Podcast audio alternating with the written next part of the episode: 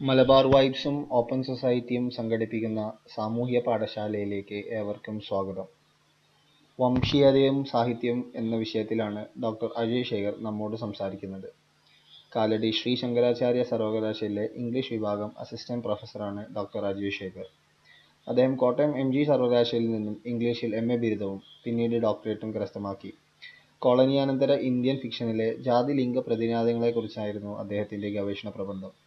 ഗവേഷകൻ, artist, അധ്യാപകൻ, എഴുത്തുകാരൻ എന്നീ മേഖലകളിൽ ശ്രദ്ധേയനായ അദ്ദേഹം സാഹിത്യ പഠനങ്ങളിലും സാംസ്കാരിക പഠനങ്ങളിലും നടത്തിയ പഠനങ്ങളും വിവർത്തനങ്ങളും മുഖ്യധാരാ മാഗസിനുകളിൽ പ്രസിദ്ധീകരിച്ചു വന്നിട്ടുണ്ട്. കൊച്ചി, ചെന്നൈ, കോട്ടയം, കോഴിക്കോട്, തൃശൂർ തുടങ്ങിയ നഗരങ്ങളിൽ ഒരുപാട് സോളോ ആർട്ട് ഷോസ് അദ്ദേഹം നടത്തിയിട്ടുണ്ട്. കോട്ടയം എൻ. ജി യൂണിവേഴ്സിറ്റിയുടെ school of ലെറ്റേഴ്സിലും Thrissur government college, Kasaragod government college തുടങ്ങിയ സ്ഥാപനങ്ങളിലും അദ്ദേഹം ഇംഗ്ലീഷ് അധ്യാപകനായി പ്രവർത്തിച്ചിട്ടുണ്ട്. ഒരിക്കൽ കൂടി ഡോക്ടർ അജയ് ശേഖറിനെയും ശ്രോതാക്കളെയും സാമൂഹ്യ പാഠശാലയിലേക്ക് സ്വാഗതം ചെയ്യുന്നു. ചൂടുന്ന സന്ദർഭത്തിൽ പോലും മനുഷ്യന്റെ ജീവനും സ്വത്തിനും ഒന്നും തന്നെ സംസ്കാരത്തിനും ഒന്നും തന്നെ വിലയില്ലാത്ത ഒരു അവസ്ഥയിൽ പോലും ഏറ്റവും ഭീകരമായി വാഴുന്ന വംശീയതയെക്കുറിച്ച് നാം പ്രത്യേകം പറയേണ്ടതില്ല. മറിച്ച് അത് നമ്മുടെ അനുദിന ജീവിതത്തിന്റെ ഒരു ഒരു ഭാഗമായി മാറിയിരിക്കുകയാണ്. അപ്പോ വംശീയമായ സംഘർഷങ്ങളും വംശീയമായ വിവേചനവും വംശീയമായ അനീതിയും വംശീയമായ അസമത്വവും ഒക്കെ തന്നെ വളരെയധികം സാധാരണീകരിക്കപ്പെട്ടിരിക്കുന്ന ഒരു ലോകക്രമത്തിലാണ് ഈ കോവിഡ് മഹാമാരിയുടെ കാലത്ത് പോലും നാം ജീവിക്കുന്നത്. ഒരേ സമയം മുമ്പ് സൂചിപ്പിച്ചിട്ടുള്ളത് പോലെ തന്നെ കോവിഡ് മഹാമാരിയുടെ വൈറസിനെയും വംശീയതയുടെയും ഇന്ത്യയിൽ പ്രത്യേകിച്ചും ജാതീയതയുടെയും വൈറസിനെയും നാം നേരിടേണ്ടി വന്നിരിക്കുന്ന അതിനിർണായകമായ ഒരു ജീവിത സമര മുഹൂർത്തവും കൂടിയാണ് ചരിത്രത്തിലെ ഒരു പ്രത്യേക സന്ധിയിൽ കൂടെയാണ് നാം ഇന്ന് കടന്നുപോയിക്കൊണ്ടിരിക്കുന്നത്. അതുകൊണ്ട് തന്നെ നമ്മുടെ സമൂഹത്തിലെ അസമത്വത്തിന്റെ ആഴങ്ങളെ കുറിച്ച് മനസ്സിലാക്കുന്നത് പോലെ തന്നെ നമ്മുടെ ലോകത്തിന്റെ പ്രത്യേകിച്ചും പാശ്ചാത്യ ലോകത്ത് പ്രത്യേകിച്ചും യൂറോപ്പിലെയും അമേരിക്കയിലെയും ഏറ്റവും സജീവമായ ഏറ്റവും രൂക്ഷമായ രാഷ്ട്രീയ സാമൂഹ്യ സാംസ്കാരിക പ്രതിസന്ധിയായ വംശീയതയുടെ വ്യവഹാരത്തെ കൂടി കുറിച്ചുള്ള വിമർശ വിജ്ഞാനം അതുകൂടി നമ്മുടെ പുതിയ സാമൂഹ്യ ശാസ്ത്ര വിദ്യാർത്ഥികൾ നാം അതിനെക്കുറിച്ച് അറിയേണ്ടതുണ്ട്. അതിനെക്കുറിച്ചുള്ള പുതിയ വിമർശ വിജ്ഞാനീയം നാം വികസിപ്പിക്കേണ്ടതുണ്ട്. നമ്മുടെ സാമൂഹ്യ ബോധത്തിലും പ്രവർത്തനങ്ങളിലും നമ്മുടെ പാഠ്യ പാഠ്യേതര പഠന ഗവേഷണ പ്രവർത്തനങ്ങളിലൊക്കെ തന്നെ നമ്മുടെ എഴുത്തിലും വായനയിലും സംവാദത്തിലും ഭാഷണത്തിലും എല്ലാം തന്നെ വംശീയതയെയും ഇന്ത്യയിലെ പ്രത്യേകിച്ച് ജാതീയതയെയും ഒക്കെ കുറിച്ചുള്ള ലിംഗവിവേചനത്തെ കുറിച്ചുള്ള സാമൂഹ്യമായ തിന്മകളെയും അസമത്വങ്ങളെയും അനീതികളെയും കുറിച്ചുള്ള അവബോധം വിമർശാവബോധം ഉണ്ടാവേണ്ടത് വളരെ അനിവാര്യമാണ്. അപ്പൊ ആ ഒരു സാഹചര്യത്തിലാണ്. എന്താണ് സാഹിത്യവും സംസ്കാരവും വംശീയതയും ഒക്കെ തമ്മിലുള്ള ബന്ധങ്ങൾ? അല്ലെങ്കിൽ വംശീയമായ ലോകത്തിലെ അസമത്വങ്ങൾ എങ്ങനെയാണ് സാഹിത്യത്തിലും സംസ്കാരത്തിലും രാഷ്ട്രീയത്തിലും സമൂഹത്തിലും ഒക്കെ പ്രകടമാകുന്നത്? ഇവ തമ്മിലുള്ള പരസ്പര ബന്ധം എന്താണ്? മനുഷ്യ സംസ്കാരവും സാഹിത്യവും അതുപോലെ തന്നെ മനുഷ്യ ലോകത്തെ വിഭജിച്ചിരിക്കുന്ന ഈ വംശീയത അല്ലെങ്കിൽ ഇന്ത്യയിലെ ജാതീയത ഇന്ത്യയിലെ ലിംഗ അസമത്വം അല്ലെങ്കിൽ ലോകത്തിലെ തന്നെ സെക്സിസം എന്ന് പറയുന്ന ആന്റി വുമൺ ഡിസ്കോഴ്സ് അല്ലെങ്കിൽ റേസിസം എന്ന് വിളിക്കുന്ന വംശീയവാദ വിവേചനം. എങ്ങനെയാണ് ഇതൊക്കെ നമ്മുടെ സാഹിത്യ വ്യവഹാരങ്ങളെ നമ്മുടെ സാംസ്കാരിക നിർമ്മിതികളെ നമ്മുടെ സമൂഹത്തെ രാഷ്ട്രീയത്തെ ഒക്കെ വളരെ ആഴത്തിൽ വളരെ അഗാധമായി വിഭജിപ്പിച്ചിരിക്കുന്നത് കീഴ്മേൽ ക്രമീകരിച്ചിരിക്കുന്നത് ഏത് തരത്തിലുള്ള ഒരു ഉച്ചനീചത്വ ക്രമമാണ് ഏത് തരത്തിലുള്ള അസന്തുലിതത്വവും അനീതിയുമാണ് യഥാർത്ഥത്തിൽ വംശീയത ഉൽപ്പാദിപ്പിക്കുന്നത് അത് സാഹിത്യത്തെ എങ്ങനെയൊക്കെ നിർണയിക്കുന്നു അത് സാഹിത്യത്തിൽ എങ്ങനെയൊക്കെ പ്രതിഫലിക്കുന്നു അത് സാഹിത്യത്തിലൂടെ എങ്ങനെ അതിനെ അതിനെ അതിനെ ഊട്ടിയുറപ്പിക്കുന്നു സാഹിത്യത്തിലൂടെ തന്നെ എങ്ങനെ അതിനെ പ്രതിരോധിക്കപ്പെടുന്നു ജനങ്ങൾ എങ്ങനെ പോരാടുന്നു അല്ലെങ്കിൽ അടിസ്ഥാന ജനത ലോകത്തെ അവകാശ സമരത്തിൽ ഏർപ്പെട്ടിരിക്കുന്ന മുന്നണി ജനവിഭാഗങ്ങൾ അവരുടെ പോരാട്ട മുന്നണിയിൽ എങ്ങനെ അവർ ജീവിത സമരത്തിൽ സാഹിത്യത്തെ വംശീയതയ്ക്ക് എതിരായിട്ടുള്ള ഒരു വിമോചന വ്യവഹാരമായി എങ്ങനെ മാറ്റുന്നു അപ്പൊ ഇത്തരത്തിലുള്ള പല തലങ്ങൾ ഈ വിഷയത്തിൽ അന്തർഭവിച്ചിട്ടുണ്ട്. അപ്പൊ ഇതിനെ സമകാലിക സാഹിത്യത്തിന്റെ പ്രത്യേകിച്ചും ലോക സാഹിത്യത്തിന്റെയും ലോകത്തിലെ സാഹിത്യ സംസ്കാര പഠനങ്ങളുടെയും സാമൂഹ്യശാസ്ത്രങ്ങളുടെയും ഒരു വിമർശ വീക്ഷണ കോണിൽ നിന്ന് നോക്കിക്കാണുകയും വിശദീകരിക്കുകയും ചെയ്യുക എന്നുള്ളതാണ് ഞാൻ ഇവിടെ ഉദ്ദേശിക്കുന്നത്. അപ്പൊ ഇത് യഥാർത്ഥത്തിൽ വംശ ലിംഗ പഠനങ്ങളെ കുറിച്ചുള്ള അധിനിവേശാനന്തര പഠനങ്ങൾക്കുള്ളിൽ തന്നെ വികസിച്ചു വന്നിട്ടുള്ള വംശ പഠനങ്ങളെ കുറിച്ചുള്ള അല്ലെങ്കിൽ വംശലിംഗ വിമർശത്തെ കുറിച്ചൊക്കെയുള്ള സൂചനകളുടെ ഒരു പ്രതലത്തിൽ നിന്നാണ് നാം ഇതിനെക്കുറിച്ച് സംസാരിക്കുന്നത്. അപ്പൊ റേസ് ആകട്ടെ ജെൻഡർ ആകട്ടെ കാസ്റ്റ് ആകട്ടെ ഇന്ത്യയിൽ കാസ്റ്റ് ആകട്ടെ ജെൻഡറിനൊപ്പവും അല്ലെങ്കിൽ അതിലും വളരെ രൂഢമൂലവുമായിട്ടുള്ള വളരെ ആദിമമായിട്ടുള്ള വളരെ സമൂഹത്തിൽ വേരിറങ്ങി കിടക്കുന്ന വലിയ അധീശത്വങ്ങളും വലിയ വിഭജന യുക്തികളുമാണ് അപ്പോ റേസ് എന്ന് പറയുന്നത് യഥാർത്ഥത്തിൽ സമൂഹത്തെ മനുഷ്യ നരവംശങ്ങളുടെ വിവിധ ഭാഗങ്ങളായി കാണുകയും വിഭാഗീയമായിട്ടുള്ള ഒരു ലോകബോധത്തെ ഉൽപ്പാദിപ്പിക്കുകയും അതിൽ തന്നെ ചില വംശങ്ങളുടെ പ്രത്യേകിച്ചും യൂറോപ്യൻ വെളുത്ത വംശങ്ങളുടെ അധീശത്വത്തെ സ്ഥാപിക്കുകയും ചെയ്യുന്ന ഒരു വ്യവഹാരമാണ് യഥാർത്ഥത്തിൽ റേസിസം എന്ന് ഇന്നത്തെ ലോകത്ത് പിന്നെ അടയാളപ്പെട്ട് കിടക്കുന്നത് അല്ലെങ്കിൽ ആവിഷ്കരിച്ച് സ്ഥാപിക്കപ്പെട്ട് കിടക്കുന്നത്. റേസിസം എന്ന് പറയുന്നത് വംശീയമായ വിവേചനമാണ്. വംശത്തെ അനീതിയുടെ ഒരു ഘടനയാക്കി മാറ്റുകയും ഒരു ഉച്ചനീചത്വ ക്രമമാക്കി മാറ്റുകയും അതിൽ ചില വരേണ്യ വംശങ്ങളുടെ മേൽക്കോയ്മ അല്ലെങ്കിൽ നടുനായകത്വം സ്ഥാപിക്കുകയും മറ്റ് എല്ലാ വംശങ്ങളെയും അപരരെന്നും അന്യരെന്നും കുറഞ്ഞവർ എന്നും ഒക്കെയുള്ള തരത്തിൽ വ്യവച്ഛേദിച്ച് അവരെ അപരവൽക്കരിച്ച് നിഗ്രഹിക്കുന്ന ഒരു പ്രവർത്തനം. അതാണ് വംശീയതയുടെ കാതൽ എന്ന് പറയുന്നത്. അപര ആ, ത്വത്തോടുള്ള ആ, പകയും അപരത്വത്തെ കുറിച്ചുള്ള നിരാസവും അപരത്വത്തെ ഹത്യ ചെയ്തു പോലും ആത്മത്തെ പുലർത്തണം എന്നുള്ള ഫാഷിസത്തിന്റെതായിട്ടുള്ള ഒരു മനോനില തന്നെയാണ് റേസിസത്തിലും പ്രകടമായിരിക്കുന്നത് അപ്പൊ ആധുനികമായ കാലത്ത് റേസിസം ഇത്രമാത്രം പ്രമാദമാകുന്നത് നാം മുൻപ് കണ്ടിട്ടുള്ളത് പോലെ തന്നെ കൊളോണിയലിസത്തിന്റെ ഒരു ചൂഷണ വ്യവസ്ഥയുടെ ഭാഗമായിട്ടാണ്.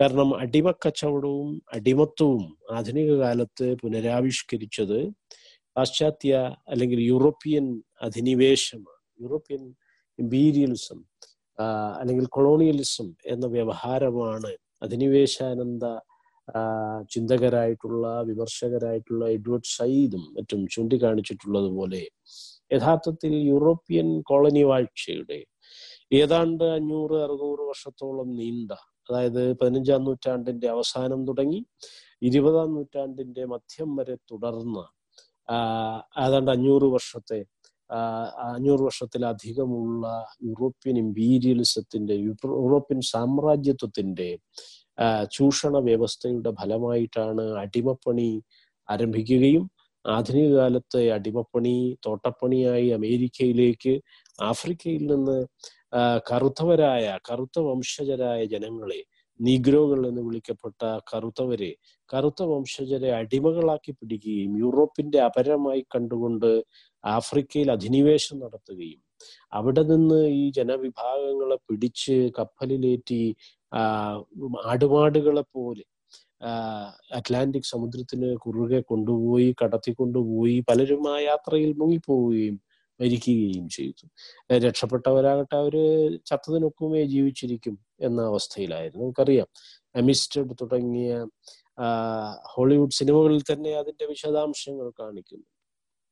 ദ മിഡിൽ പാസേജ് എന്ന് പറയുന്ന ഈ അറ്റ്ലാന്റിക് അടിമ കച്ചവടം അല്ലെങ്കിൽ സ്ലൈവ് ട്രേഡ് എന്ന് പറയുന്ന ആ വ്യവസ്ഥ ഈ യഥാർത്ഥത്തിൽ യൂറോപ്പാണ്. യൂറോപ്യൻ അധിനിവേശ ശക്തികളാണ്. പ്രത്യേകിച്ചും Portuguese Dutch French German British ഇമ്പീരിയലിസങ്ങളാണ് സാമ്രാജ്യത്വങ്ങളാണ് യഥാർത്ഥത്തിൽ ഈ ഭീകരമായ അനീതിയുടെയും ചൂഷണ വ്യവസ്ഥയുടെയും ആധുനികമായ അടിമത്വത്തിന്റെയും വംശീയതയുടെയും യഥാർത്ഥത്തിലുള്ള വ്യവഹാരത്തെ മൃഗീയ ഹിംസാ വ്യവഹാരത്തെ അഴിച്ചുവിട്ടത്.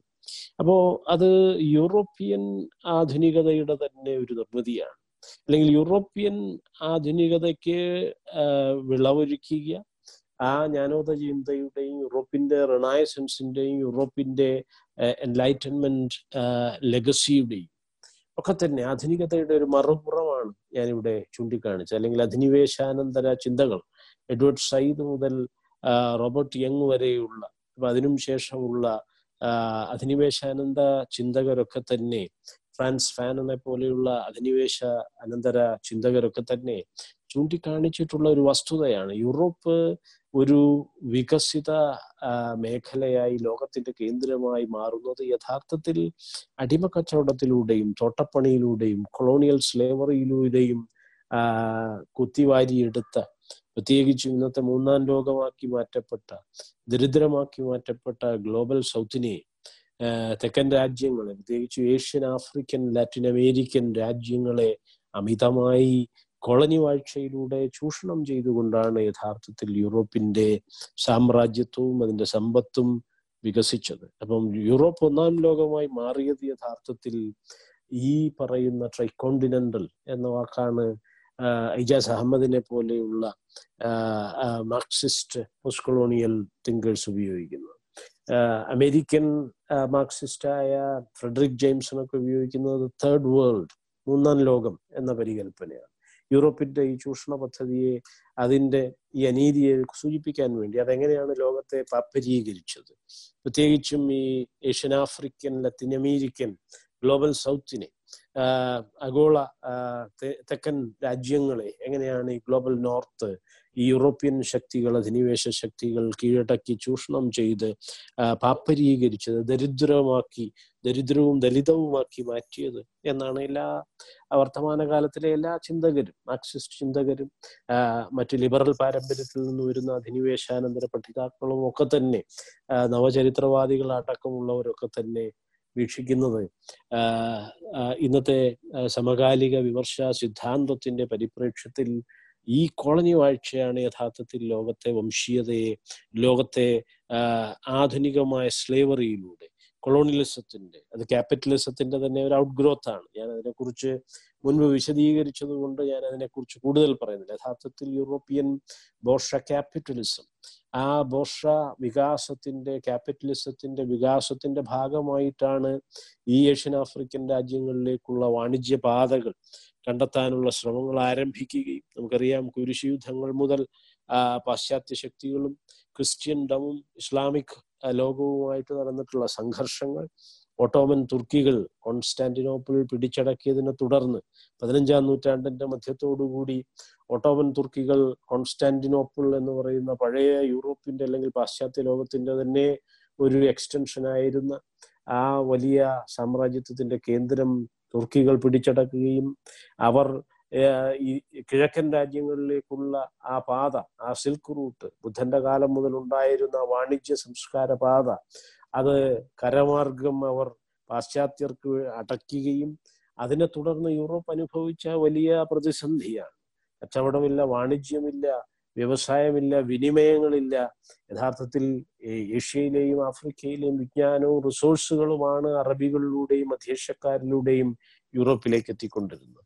പക്ഷേ തുർക്കികൾ കോൺസ്റ്റാന്റിനോപ്പിൾ പിടിച്ചടക്കിയതോടുകൂടി ഈ യൂറോപ്പിന് ശ്വാസം മുട്ടുകയായിരുന്നു. അപ്പൊ യൂറോപ്പ് പുതിയ വാണിജ്യ പാതകൾ പ്രത്യേകിച്ചും സമുദ്ര യാനങ്ങളും സമുദ്ര കടൽപാതകളും തുറക്കാനാണ് വസ്കോഡ ഗാമ അടക്കമുള്ള പോർച്ചുഗീസ് നാവികന്മാരെ കിഴക്കുകൾ കിഴക്കിന്റെ ഈ പറയുന്ന കറുത്ത പൊന്നും മറ്റ് സ്പൈസുകളും തേടി വിട്ടത് അപ്പൊ അങ്ങനെയാണ് വാസ്കോട്ടഗാമയാകട്ടെ മഗല്ലനാകട്ടെ കൊളംബസ് ആകട്ടെ ഇവരൊക്കെ ലോകത്തിന്റെ വിവിധ ഭാഗങ്ങളിലേക്ക് എത്തുകയും കൊളംബസ് പോയി അമേരിക്കയിൽ ഇറങ്ങുകയും അവിടെ ഇന്ത്യ അന്വേഷിച്ച് പോയത് കൊണ്ട് ഈസ്റ്റ് ഇൻഡീസ് അന്വേഷിച്ച് ഏഷ്യ തേടിപ്പോയ കൊളംബസ് യഥാർത്ഥത്തിൽ അമേരിക്കൻ മധ്യ കടലോരത്താണ് എത്തിപ്പെട്ടത്.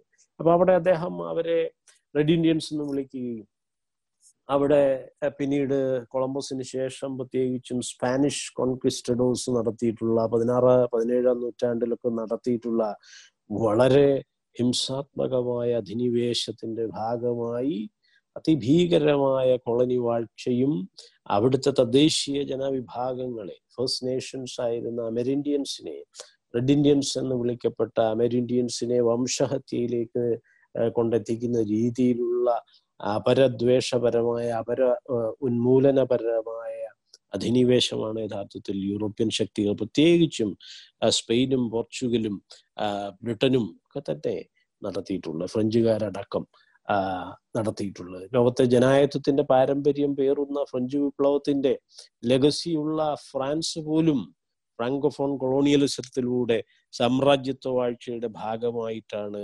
അടിമക്കച്ചവടത്തിൽ ഏർപ്പെട്ടിരുന്നു എന്ന് പറയുന്നത് നമുക്ക് ലജ്ജാകരമായി ഒരു പക്ഷേ തോന്നിയേക്കാം. അപ്പൊ ഏതായാലും ഞാൻ സൂചിപ്പിച്ചതിന്റെ ഒരു കൊളോണിയൽ ക്യാപിറ്റലിസത്തിന്റെ ഒരു ഔട്ട് ഗ്രോത്ത് ആണ് യഥാർത്ഥത്തിൽ ഈ സാമ്രാജ്യത്വം.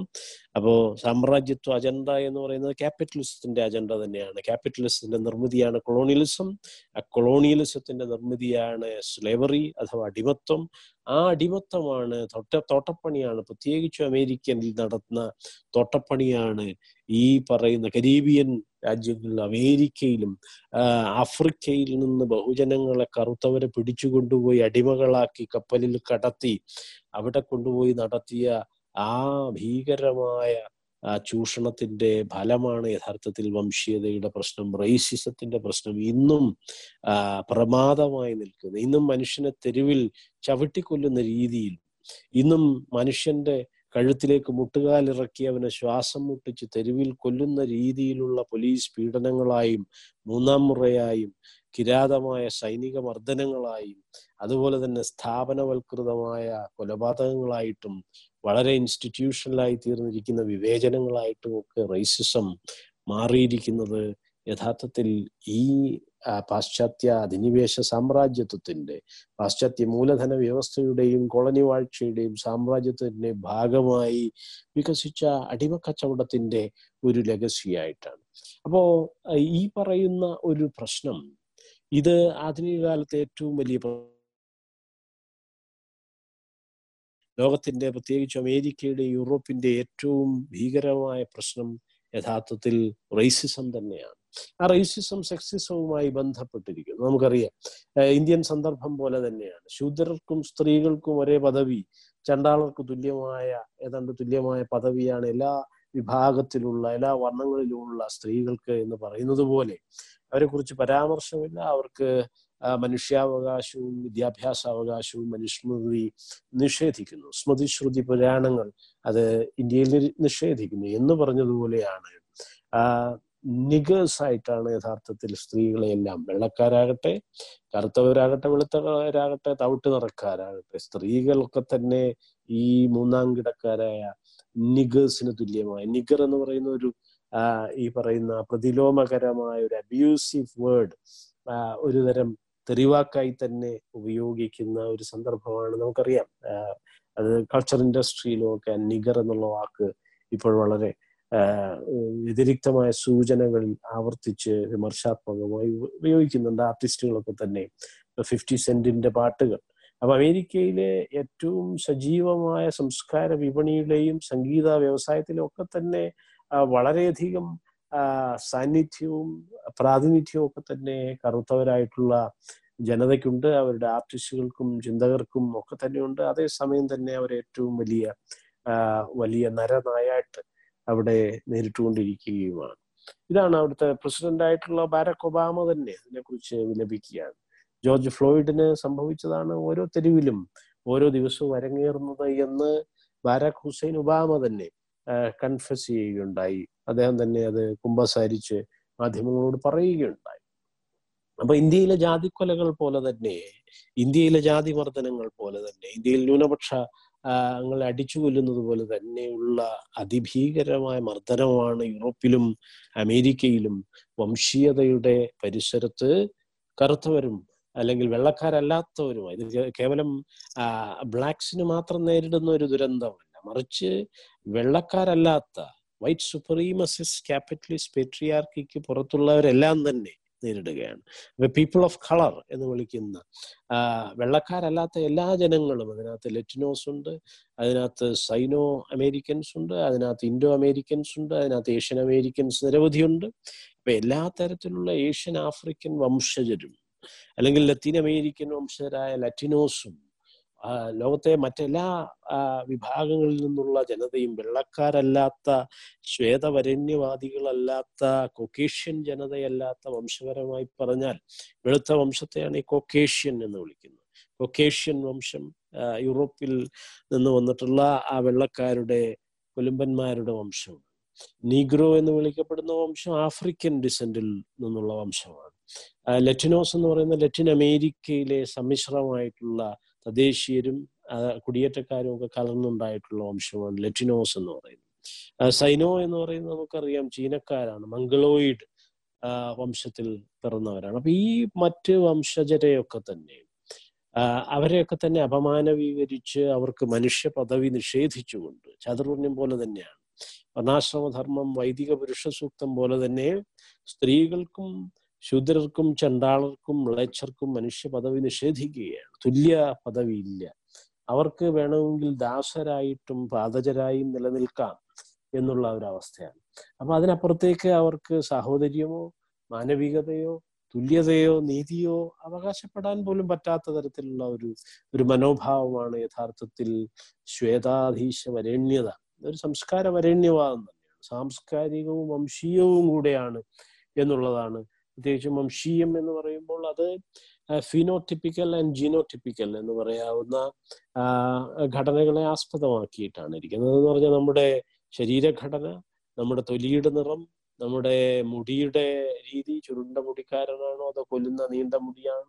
അപ്പൊ ഇങ്ങനെയൊക്കെയുള്ള കണ്ണിന്റെയും മൂക്കിന്റെയും നമ്മുടെ ഫേഷ്യൽ ഫീച്ചേഴ്സിന്റെയും മുഖ ഘടനയുടെ ഒക്കെ അളവുകൾ നാസികൾ ഇതിനെ വളരെ പെർഫെക്റ്റ് ചെയ്തിട്ടുള്ളതാണ്. അവർ മൂക്കിന്റെ പോലും അളവുകൾ എടുത്തുകൊണ്ട് ആ, ആര്യ വംശ മേന്മാവാദം ദി ആര്യൻ സുപ്രീ സുപ്രീമസിസം എന്ന് പറയുന്ന ആര്യൻ സുപ്രീമസിസ് തിയറി അത് നാസികളുടെ വംശീയവാദത്തിന്റെയും കൂടെ ഭാഗമായത്. അപ്പൊ ആ രീതിയിലുള്ള വലിയ ഭീകരമായ എക്സ്ക്ലൂഷണറി പുറന്തള്ളലിന്റെ വ്യവഹാരമാണ് വംശീയ വ്യവഹാരം എന്ന് പറയുന്നത്. അത് മാനവരാശിയോടുള്ള ഏറ്റവും വലിയ കുറ്റകൃത്യമാണ്.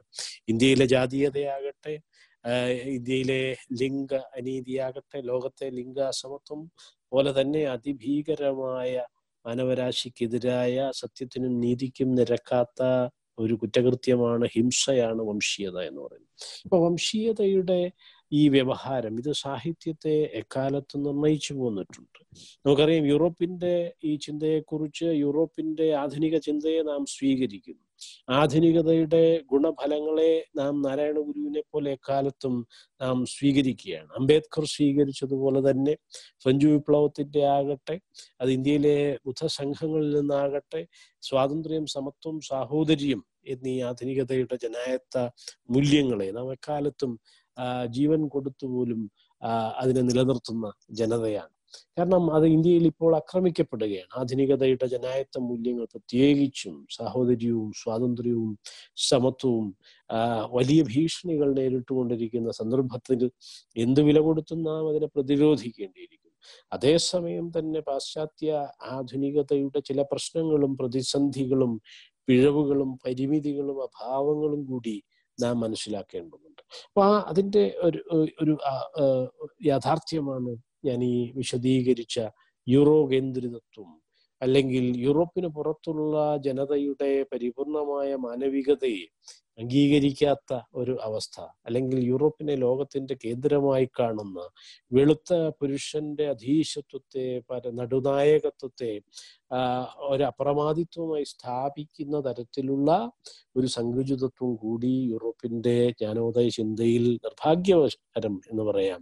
ഹെഗലിനെ പോലും അപനിർമ്മിച്ചുകൊണ്ട് നമ്മുടെ അധിനിവേശാനന്തര എഴുത്തുകാർ പ്രത്യേകിച്ചും കരീബിയൻ എഴുത്തുകാരനായിട്ടുള്ള റോബർട്ട് ലാമിങ്ങിനെ പോലെ സോറി ജോർജ് ലാമിങ്ങിനെ പോലെയുള്ള വിമർശകരും നോവൽ എഴുത്തുകാരും ഒക്കെ അത് വിശദീകരിച്ചിട്ടുണ്ട്. ഹെഗലിന്റെ എഴുത്തിൽ പോലും ഹെഗലിന്റെ ആകട്ടെ കാന്റിന്റെ ആകട്ടെ ഇവരുടെയൊക്കെ യൂറോപ്യൻ തത്വചിന്തയുടെ ജ്ഞാനോദയ ചിന്തയുടെ ആധുനികത ചിന്തയുടെ അടിത്തറയിൽ പോലും ചില വംശീയമായ പരിമിതികളും അജ്ഞതകളും മറവികളും പിഴവുകളും പിന്നെ ഹ്രസ്വദൃഷ്ടികളും ഉണ്ടായിരുന്നു.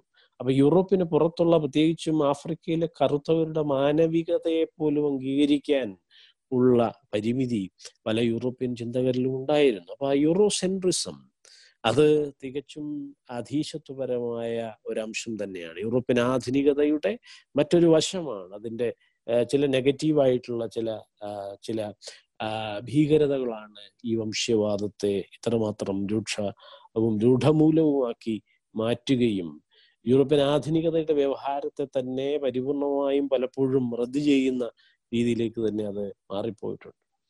ഏതായാലും ഇന്ത്യയിലെ പോലെയുള്ള ജാതി വ്യവസ്ഥയും മൃഗീയതയും ഒക്കെയായി പരിഗണിക്കുമ്പോൾ വർണാശ്രമ ധർമ്മവും ഇന്ത്യയിലെ ജാതി ഹിന്ദുത്വവും ഒക്കെയായി പരിഗണിക്കുമ്പോൾ ഇത് അത്രയ്ക്ക് അത്രയ്ക്ക് അങ്ങോട്ട് വരികയില്ലെങ്കിൽ പോലും ലോകത്തിലെ ഏറ്റവും കിരാതമായ ഒരു വ്യവസ്ഥയായിട്ട് തന്നെ വംശീയത ഇന്ന് വളർന്നുകൊണ്ടിരിക്കുകയാണ്. അനുദിനം അതിന്റെ ഇരകൾ അനുദിനം അതിന്റെ മർദ്ദനങ്ങൾ അനുദിനം അതിന്റെ അതിന്റെ പ്രകടനങ്ങൾ നടന്നുകൊണ്ടിരിക്കുകയാണ്. ഇത് ആദിമ സാഹിത്യം മുതൽ യൂറോപ്പിന്റെ സാഹിത്യം പരിശോധിച്ചാൽ പ്രത്യേകിച്ചും റൊണാസൻസ് കാലത്തെ ഷേക്സ്പിയർ അടക്കമുള്ളവരുടെ പാഠങ്ങൾ പരിശോധിച്ചാൽ നമുക്ക് ഈ അപരങ്ങളെ കുറിച്ചുള്ള അല്ലെങ്കിൽ ഈ അന്യരെ കുറിച്ചുള്ള വ്യവഹാരങ്ങൾ എങ്ങനെയാണ് അതിൽ ഇസ്ലാം സ്ഥാനപ്പെടുന്നത്? എങ്ങനെയാണ് ഷേക്സ്പിയർ അടക്കമുള്ളവർ ജൂതന്മാരെ പ്രത്യേകിച്ച് സെമിറ്റിക് വംശജരെയും സെമിറ്റിക് മതങ്ങളെയും കണ്ടിട്ടുള്ളത്? ജൂതരെ കുറിച്ചും ഷൈലോക്ക് എന്ന ക്യാരക്ടർ മാത്രം എടുത്താൽ മതി. അല്ലെങ്കിൽ കാലിബാൻ എന്ന ഒരു ക്യാരക്ടർ മാത്രം എടുത്താൽ മതി. കറുത്തവരെയും ജൂതന്മാരെയും അല്ലെങ്കിൽ അറബിനെയും ടാർട്ടാർ മംഗോൾ എന്നൊക്കെ പറയുന്നത് തെറിവാക്കുകളായിട്ടാണ് യഥാർത്ഥത്തിൽ ഷേക്സ്പിയറുടെ തെറിവാചകം അല്ലെങ്കിൽ ബൗഡി ഇൻ ഷേക്സ്പിയർ എന്ന് പറയുന്ന ഷേക്സ്പിയറിലെ ഏറ്റവും വംശീയമായ പരാമർശങ്ങളായിട്ടാണ് ഏഷ്യക്കാരെ കുറിച്ചും അറബികളെ കുറിച്ചും പേർഷ്യക്കാരെ കുറിച്ചും തുർക്കികളെ കുറിച്ചും മംഗോളികളായിട്ടുള്ള മംഗോളിയൻ വംശജരെ കുറിച്ചും ഒക്കെയുള്ള വാക്കുകൾ വരുന്നത് വലിയ എന്താണ് പിന്നെ അധിക്ഷേപ പദങ്ങളായിട്ടാണ്. വംശീയ അധിക്ഷേപത്തിന്റെ ഇന്ത്യയിൽ രീതി പറഞ്ഞാൽ ജാത്യാധി അധിക്ഷേപത്തിന്റെ ഇപ്പോ കേരളത്തിലെ മുഖ്യമന്ത്രിയെ തന്നെ ഒരു സ്ത്രീയെ കൊണ്ട് തെരുവിൽ തെറിവിളിപ്പിച്ചുകൊണ്ടാണ് ശബരിമലയിൽ സ്വയം സേവക സംഘവും വൃദ്ധജന സമാജവും കൂടി നടത്തിയ ആ ശൂദ്രലഹള കേരളത്തിൽ അരങ്ങേറുകയും അതിന്റെ സമ്മർദ്ദ തന്ത്രത്തിന്റെ ഒരു പരിസരത്ത് അതിന്റെ പിന്നാമ്പുറത്തു കൂടി കേരള നിയമസഭയിൽ അഞ്ചോ ആറോ ദിവസം കൊണ്ട് ഇന്ത്യൻ ഭരണഘടനയുടെ സാമൂഹ്യ നീതിക്ക് നിരക്കാത്ത അതിന് ഘടകവിരുദ്ധമായ സാമ്പത്തിക സംവരണം പാസാക്കിയെടുക്കുകയും അത് ദേവസ്വം ബോർഡിൽ തന്നെ അമിത പ്രാതിനിധ്യം ഉണ്ടായിരുന്ന കേരളത്തിലെ ദേവസ്വം ബോർഡിൽ തന്നെ നടപ്പാക്കിയെടുക്കുകയും ചെയ്തു. അപ്പോൾ ഇന്ത്യയിലെ ജാത്യാധിക്ഷേപം അതിഭീകരമാണ്. മുഖ്യമന്ത്രിമാർ പോലും ഇപ്പൊ സി കേശവനെ പോലെയുള്ള ആയിരത്തി തൊള്ളായിരത്തി മുപ്പതുകളിൽ അവസാനം തിരുക്കൊച്ചി മുഖ്യമന്ത്രിയായിരുന്ന സി കേശവൻ ജാതിത്തെറി കേട്ടിട്ടുള്ള ആളാണ്. അപ്പൊ അതേപോലെ തന്നെ പിണറായി വിജയൻ ഈ രണ്ടായിരത്തി പതിനെട്ട് കാലത്ത് ഒരു ശൂദ്ര സ്ത്രീയാൽ ഒരു വരേണ്യ വനിതയാൽ തെരുവിൽ ജാതിത്തെറി നേരിടുകയാണ്. അപ്പൊ ജാത്യാധിക്ഷേപം പോലെ തന്നെ ഭീകരമായിട്ടുള്ള വംശീയാധിക്ഷേപം അതാണ് യഥാർത്ഥത്തിൽ നമുക്ക് നവോത്ഥാന സാഹിത്യത്തിൽ അല്ലെങ്കിൽ യൂറോപ്യൻ റൊണാസൻസ് സാഹിത്യത്തിൽ നാം ഷേക്സ്പിയറിൽ പോലും ഷേക്സ്പിയറുടെ മാനവികതയോ ഷേക്സ്പിയറുടെ സാഹിതീയമായിട്ടുള്ള അദ്ദേഹത്തിന്റെ ഉത്കർഷത്തെയോ അല്ല നാം ചോദ്യം ചെയ്യുന്നത്. മറിച്ച് ഏറ്റവും മാനവീകരിക്കപ്പെട്ട വലിയ കവികളും നാടകകൃത്തുക്കളുമായ അല്ലെങ്കിൽ ലോകോത്തരം എന്ന കാനോണിക്കൽ കൊളോണിയൽ കാനോണിന്റെ കൊളോണിയൽ കാനോനയുടെ ഭാഗമായി സാമ്രാജ്യത്വ കാനോനയുടെ പ്രതിഷ്ഠാപിതമായ കാനോനയാണ് കാനൺ എന്ന് വിളിക്കുന്നത് അപ്പോ കാനോനയിലെ ഏറ്റവും ഉന്നത ശീർഷനായ കവി അല്ലെങ്കിൽ നാടകകാരൻ എഴുത്തുകാരൻ പോലും അദ്ദേഹത്തിന്റെ കൃതികളിൽ പിന്നെ നോൺ യൂറോപ്യനായിട്ടുള്ള ലോകത്തെക്കുറിച്ച് അധിക്ഷേപ വാക്കുകളാണ് വംശീയ അധിക്ഷേപമാണ് അതിൽ കാണാൻ സാധിക്കുന്നത്. അപ്പോൾ സാഹിത്യത്തിൽ പ്രത്യേകിച്ചും യൂറോപ്പിന്റെ നവോത്ഥാന സാഹിത്യം മുതൽ പതിനഞ്ച് പതിനാറാം നൂറ്റാണ്ടുകൾ മുതലെങ്കിലും ചുരുങ്ങിയത് ഇത് ഹോമറിൽ മുതൽ തുടങ്ങുകയാണ്.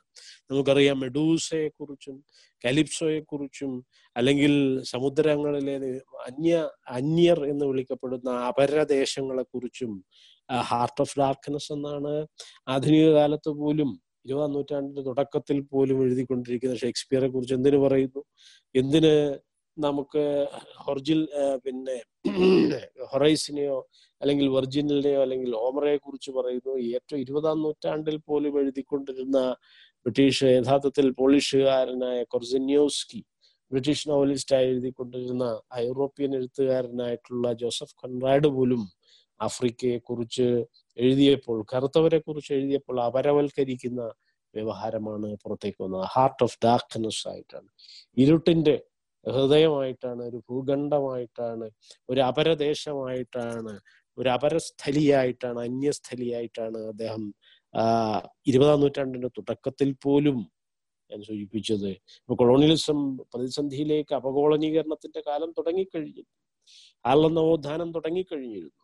നിഗ്രിറ്റ്യൂഡിന്റെ വംശാവലികൾ തുടങ്ങിക്കഴിഞ്ഞിരുന്നു അപ്പോൾ പോലും യൂറോപ്പിലെ എഴുത്തുകാരെ അപരവൽക്കരിച്ചുകൊണ്ടാണ് ഏഷ്യ ആഫ്രിക്കയും പ്രത്യേകിച്ചും പ്രത്യേകിച്ചും ഇസ്ലാമിനെയും അറേബ്യയെയും അതാണ് എഡ്വേർഡ് സയ്യിദ് ചൂണ്ടിക്കാണിച്ചിട്ടുള്ളത് ഓറിയന്റലിസം എന്ന് വിളിക്കുന്ന ആ പൗരസ്ത്യവാദത്തിലൂടെ പൗരസ്ത്യവാദ ചിന്തയിലൂടെ യൂറോപ്പിന്റെ അപരങ്ങളായിട്ടും ദമനങ്ങളായിട്ടും പ്രതിബിംബങ്ങളായിട്ടും അല്ലെങ്കിൽ അതിന്റെ ഒരു ഇൻഫീരിയർ അതറായിട്ട് തന്നെയാണ് അപരമായിട്ട് തന്നെയാണ് യഥാർത്ഥത്തിൽ അറേബ്യയെക്കുറിച്ച് ഏഷ്യയെക്കുറിച്ച് ആഫ്രിക്കയെക്കുറിച്ച് പ്രത്യേകിച്ചും ഉള്ള സാഹിതീയ പ്രതിനിധാനങ്ങൾ ഉണ്ടായിട്ടുള്ളത്. നമുക്ക് എഡ്വേർഡ് സൈദിനെ തന്നെ വായിച്ചാൽ അതിന്റെ വലിയ വിശദാംശങ്ങൾ കിട്ടും.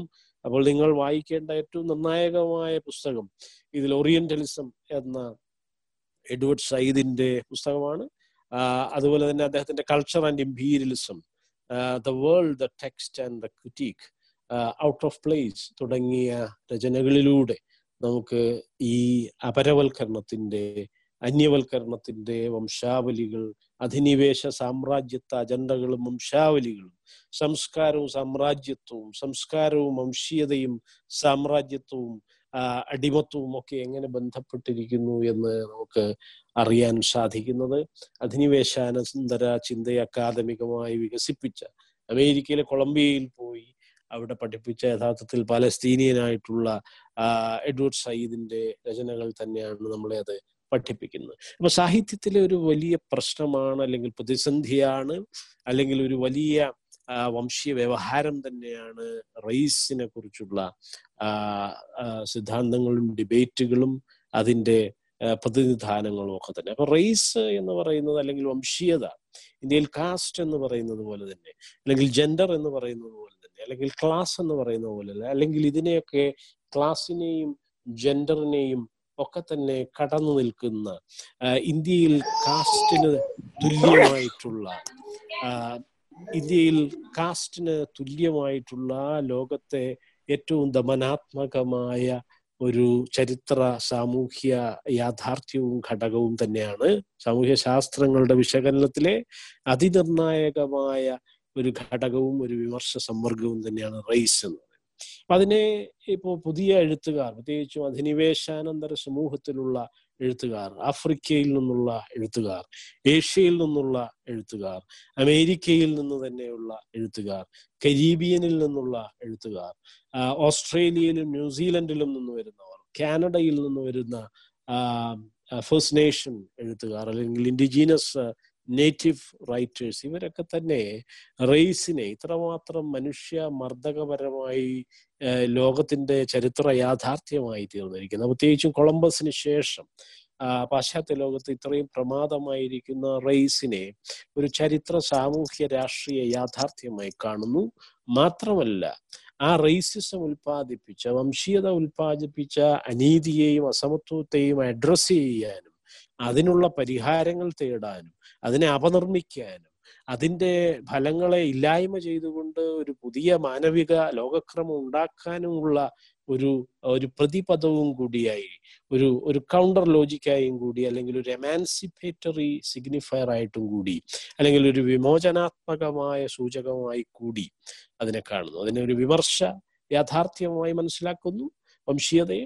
അതേസമയം തന്നെ ആ വംശീയതയെ റൈസ് എന്ന് പറയുന്ന പദത്തെ തന്നെ ഒരു വിമോചക സൂചകമായി കൂടി അവർ കാണുകയാണ്. അപ്പൊ അങ്ങനെയാണ് യഥാർത്ഥത്തിൽ സാഹിത്യത്തിൽ ഇതിനെക്കുറിച്ചുള്ള വലിയ ഫിക്ഷണൽ ആയിട്ടുള്ള വളരെ ലിറിക്കലായിട്ടുള്ള പോയറ്റിക് ആയിട്ടുള്ള അല്ലെങ്കിൽ സിനിമയിലൂടെ സർഗാത്മകമായിട്ടുള്ള പ്രതിനിധാനങ്ങളും കൂടി ഉണ്ടായി വരികയാണ്.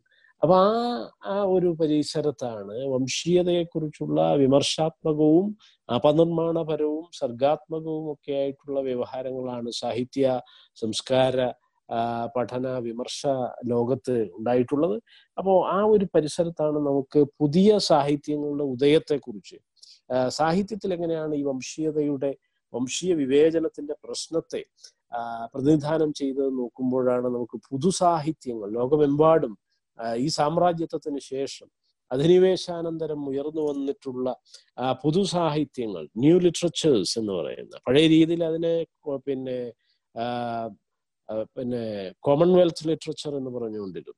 കാരണം ബ്രിട്ടീഷ് കോമൺവെൽത്ത് ആണ് അവിടെയും അത് സാമ്രാജ്യത്വത്തിന്റെ ഒരു പദാവലിക്ക് അടിയിൽ കിടക്കുകയാണ് കോമൺവെൽത്ത് എന്ന് പറയുമ്പോൾ. അപ്പൊ അത് തികച്ചും കൊളോണിയൽ ആയിട്ടുള്ള അധിനിവേശാത്മകമായ ഒരു പദാവലി ആയതുകൊണ്ട് പിന്നീട് എഡ്വേർഡ് സൈദിന്റെ ഒക്കെ കാലത്ത് ആയിരത്തി തൊള്ളായിരത്തി എൺപതുകൾ തൊണ്ണൂറുകൾ ഒക്കെ ആ കാലത്ത് ഇരുപതാം നൂറ്റാണ്ടിന്റെ അവസാനത്തിൽ അതിന് പോസ്റ്റ് കൊളോണിയൽ എന്ന പദാവലിയാണ് കൊടുത്തത്. അധിനിവേശാനന്തര സമൂഹങ്ങളും അധിനിവേശാനന്തര കീഴാള സാഹിത്യങ്ങളും എന്നുള്ള രീതിയിൽ പോസ്റ്റ് കൊളോണിയൽ ലിറ്ററേച്ചേഴ്സ് എന്ന രീതിയിലാണ് ഇപ്പോ ഓസ്ട്രേലിയൻ കനേഡിയൻ ചിന്തകരൊക്കെ ആയിട്ടുള്ള ബിൽ ആഷ്ക്രോഫ്റ്റ് മുതൽ സ്റ്റീഫൻ സ്ലമൻ വരെയൊക്കെ ഉള്ളവർ അവരൊക്കെ നിരവധി പുസ്തകങ്ങൾ എഴുതിയിട്ടുള്ളത്. അവരൊക്കെ വെള്ളക്കാർ തന്നെയാണ്. പക്ഷെ അതേസമയം തന്നെ യൂറോപ്യൻ ബ്രിട്ടീഷ് ഇംപീരിയലിസത്തിന്റെ ഇരകൾ കൂടിയാണെന്ന് പറഞ്ഞുകൊണ്ട് അമേരിക്ക പോലും ആ രീതിയിൽ ബ്രിട്ടന്റെയും ഫ്രാൻസിന്റെയും ഒക്കെ കോളനിയായിരുന്നു. കാനഡയും അമേരിക്കയും ഒക്കെ തന്നെ. അപ്പൊ അവർ യഥാർത്ഥത്തിൽ പതിനെട്ടാം നൂറ്റാണ്ടിന്റെ അവസാനമാണ്. ആയിരത്തി എഴുന്നൂറ്റി എഴുപതുകളുടെ അവസാനമാണ് യഥാർത്ഥത്തിൽ അമേരിക്ക സ്വതന്ത്രമാകുന്നത് വാർ ഓഫ് ഇൻഡിപെൻഡൻസ് എന്ന് പറയുന്നത്. അത് ബ്രിട്ടീഷ് കൊളോണിയലിസത്തിന്റെ ആ ക്ലച്ചസിനടിയിൽ നിന്നും അവർ ബോസ്റ്റൺ ടീ പാർട്ടിയിലൂടെയും വലിയ ദീർഘമായിട്ടുള്ള ആ സമരങ്ങളിലൂടെയും ഒക്കെയാണ് രക്തരൂക്ഷിതമായ പോരാട്ടങ്ങളിലൂടെയൊക്കെയാണ് അമേരിക്ക സ്വതന്ത്രമായത്. ഫ്രഞ്ച് വിപ്ലവത്തിന് മുമ്പ് തന്നെ ആയിരത്തി എഴുന്നൂറ്റി എൺപതുകളുടെ അവസാനം നടന്നിട്ടുള്ള ഫ്രഞ്ച് വിപ്ലവത്തിന് മുമ്പ് തന്നെ യൂറോപ്പ് ആധുനിക ജനായത്വത്തിലേക്ക് പ്രവേശിക്കുന്ന ഫ്രഞ്ച് വിപ്ലവത്തിലൂടെയാണ്. ഈ സ്വാതന്ത്ര്യ സമത്വ സാഹോദര്യം എന്ന ആധുനികതയുടെ ജനായത്വ മൂല്യങ്ങൾ യഥാർത്ഥത്തിൽ ആധുനിക കാലത്ത് ഉയർന്നു കേൾക്കുന്ന യൂറോപ്പിലെ ഫ്രഞ്ച് വിപ്ലവത്തിന്റെ ഭാഗമായിട്ടാണ്. അപ്പൊ അതിനു മുമ്പ് തന്നെ യഥാർത്ഥത്തിൽ ബ്രിട്ടന്റെ സാമ്രാജ്യത്വ ചൂഷണത്തിൽ നിന്ന് മുക്തരാവുകയാണ് അമേരിക്കൻ ജനത ചെയ്തിട്ടുള്ളത്. പക്ഷേ നിർഭാഗ്യകരം എന്ന് പറയാം ആ സാമ്രാജ്യത്വ ചൂഷണത്തിന്റെ ഭാഗമായ അടിമക്കച്ചവടവും അതിന്റെ ഭാഗമായ വംശീയ വിവേചനവും അവിടെ തുടരുകയാണ് ഉണ്ടായത്. അത് ഇരുപതാം നൂറ്റാണ്ടിന്റെ മധ്യം വരെ അതിമൃഗീയമായി തുടർന്നു. അതിപ്പോഴും തുടരുകയാണ്. പുതിയ രീതിയിൽ വംശീയത അതിഭീകരമായി ജനങ്ങളെ തെരുവിൽ മർദ്ദിച്ചു കൊല്ലുകയാണ് ചവിട്ടിക്കൊല്ലുകയാണ് ശ്വാസം മുട്ടിച്ച് ഞെരിച്ച് കൊല്ലുകയാണ്. അപ്പൊ അത് ഇങ്ങനെ തുടർന്നുകൊണ്ടിരിക്കുകയാണ്. അപ്പൊ ഈ ഒരു പരിസരത്താണ് നമുക്ക് പുതിയ സാഹിത്യങ്ങൾ പുതുസാഹിത്യങ്ങൾ പോസ്റ്റ് കൊളോണിയൽ എന്ന് ഇരുപതാം നൂറ്റാണ്ടിന്റെ അവസാനം വിളിച്ചു. ഇന്ന് ഇരുപത്തൊന്നാം നൂറ്റാണ്ടിൽ അതിനെ സാഹിത്യ പഠനങ്ങൾ വിളിക്കുന്നത് യഥാർത്ഥത്തിൽ പുതുസാഹിത്യങ്ങൾ എന്നുള്ളതാണ്. അപ്പൊ പുതുസാഹിത്യങ്ങളുടെ ഭാഗമായിട്ടാണ് ആധുനിക യൂറോപ്യൻ ഭാഷകളിൽ തന്നെ തദ്ദേശീയ ഭാഷകളായിട്ടുള്ള ഇന്ത്യയിലെയും ഏഷ്യയിലെയും ആഫ്രിക്കയിലെയും ഒക്കെ നിരവധി തദ്ദേശീയ ഭാഷകളിൽ ആ സാഹിത്യങ്ങൾ നേരത്തെ തന്നെ ഉണ്ടായിരുന്നു.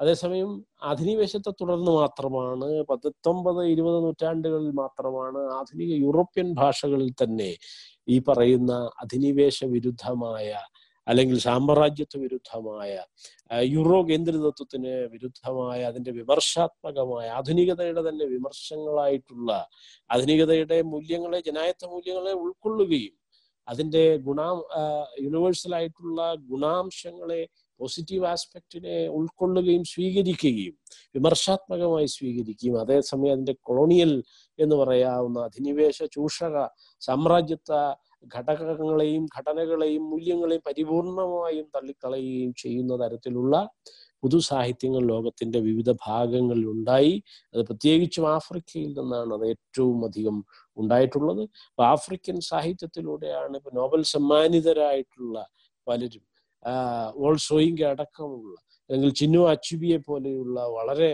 പ്രമുഖരായിട്ടുള്ള ലോകമറിയുന്ന എഴുത്തുകാർ. അതുപോലെ തന്നെ ഇപ്പൊ ജയം ക്വറ്റ്സിയെ പോലെയുള്ള സൗത്ത് ആഫ്രിക്കയിലെ എഴുത്തുകാര് ഇങ്ങനെ നിരവധി എഴുത്തുകാരുടെ ഉദയം നമുക്കറിയാം ആഫ്രിക്കയിൽ നിന്ന് ഉണ്ടായിട്ടുണ്ട്. അതുപോലെ തന്നെ കരീബിയയിൽ നിന്ന് കരീബിയൻ ഐലൻഡുകളിൽ നിന്ന് ഫ്രാൻസിന്റെയും ബ്രിട്ടന്റെയും കോളനികളായിരുന്ന കരീബിയൻ ഐലൻഡുകൾ അല്ലെങ്കിൽ വെസ്റ്റ് ഇൻഡീസ് എന്ന് വിളിക്കപ്പെടുന്ന ആ സർഗാസോ കടലിന്റെ വൈറ്റ് സർഗാസോ സി ജീൻ റൈസിന്റെ ഒരു നോവലാണ്. അപ്പോ നമുക്കറിയാം ഡെറിക് വാൽക്കോട്ടിനെ പോലെയുള്ള നോബൽ സമ്മാനിതരായ കവികളും ജോർജ് ലാമിങ്ങിനെ ഞാൻ സൂചിപ്പിച്ച വിശ്രുതരായ നോവലിസ്റ്റുകളും ഉപന്യാസകാരന്മാരും ഒക്കെ വരുന്ന ഒരു വലിയ സാഹിത്യ ഭൂമികയായി കരീബിയൻ സാഹിത്യം ഒരു പുതുസാഹിത്യമായി അധിനിവേശാനന്തരം ഉദയം ചെയ്ത് വരികയുണ്ടായി. അപ്പോ പുതിയ നോബൽ സമ്മാനമൊക്കെ നേടുന്നവർ ആഫ്രിക്കയിൽ നിന്നും കരീബിയനിൽ നിന്നും അല്ലെങ്കിൽ ഓസ്ട്രേലിയയിൽ നിന്നും ഒരു പീനൽ കോളനിയായിരുന്നു ബ്രിട്ടന്റെ ഒരു കുറ്റവാളികളെ ഡംപ് ചെയ്യുന്ന ഒരു ഒരു പീനൽ കോളനിയായിരുന്നു യഥാർത്ഥത്തിൽ ക്യാപ്റ്റൻ കുക്ക് പത്തൊമ്പതാം നൂറ്റാണ്ടിന്റെ തുടക്കത്തിൽ കണ്ടുപിടിക്കപ്പെട്ട ഡിസ്കവർ ചെയ്ത. അതിനു മുമ്പ് അബോറിജിനികൾ അവിടെ പിന്നെ ഏതാണ്ട് പിന്നെ പതിനാ അമ്പതിനായിരം വർഷങ്ങളായി അവിടെ മനുഷ്യർ ജീവിക്കുകയാണ് അബോറിജിനികൾ പക്ഷെ യൂറോപ്പ് അതിനെ കണ്ടെത്തിയത് ഈ പത്തൊമ്പതാം സി ഇ പത്തൊമ്പതാം നൂറ്റാണ്ടിന്റെ തുടക്കത്തിൽ മാത്രമാണ്. കേവലം ഇരുന്നൂറ് വർഷം കഴിഞ്ഞതേ ഉള്ളൂ അപ്പോൾ ആ രീതിയിൽ കൊളംബസ് ഡിസ്കവർ ചെയ്യുന്ന അല്ലെങ്കിൽ ക്യാപ്റ്റൻ കുക്ക് ഡിസ്കവർ ചെയ്യുന്നതിന് ശേഷം മാത്രമേ യൂറോപ്പിന് ഇതിനെക്കുറിച്ചുള്ള വിവരങ്ങൾ ഉണ്ടായിട്ടുള്ളൂ. അപ്പൊ യൂറോപ്പിന്റെ ഈ അധിനിവേശം അഞ്ഞൂറ് വർഷം മാത്രമേ ഉണ്ടായിരുന്നുള്ളൂ. ഇന്ത്യയെ പോലെയുള്ള സ്ഥലങ്ങളിൽ പ്രത്യേകിച്ചും ബ്രിട്ടന്റെ അധിനിവേശം ഇരുന്നൂറ് വർഷം മാത്രമേ ഉണ്ടായിരുന്നുള്ളൂ. പക്ഷെ അത് ലോകക്രമത്തെ മാറ്റിമറിക്കുകയുണ്ടായി. അതിനെതിരെയാണ് ഈ എഴുത്തുകളെല്ലാം വന്നുകൊണ്ടിരിക്കുന്നത്. അപ്പൊ നമുക്കറിയാം ഇന്ത്യയിലെ ഒരു കൂടുതൽ രൂഢമൂലമായ ജാതി വ്യവസ്ഥയെക്കുറിച്ച് എന്തുമാത്രം എഴുത്തുകളും സാഹിത്യങ്ങളും വ്യവഹാരങ്ങളും സമരങ്ങളും സംഘർഷങ്ങളും ഇനി നടക്കാനിരിക്കുന്നതേ ഉള്ളൂ എന്ന് നാം ചിന്തിക്കേണ്ടതുണ്ട്.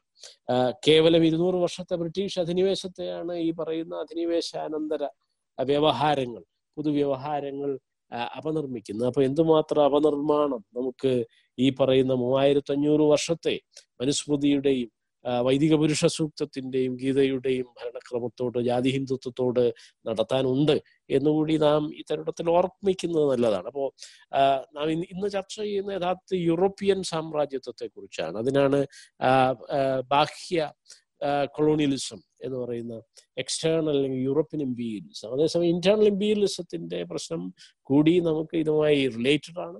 ആ അതും കൂടി നാം ഓർമ്മയിൽ സൂക്ഷിക്കേണ്ടതുണ്ട് എന്ന് മാത്രം ഞാൻ സൂചിപ്പിച്ചു.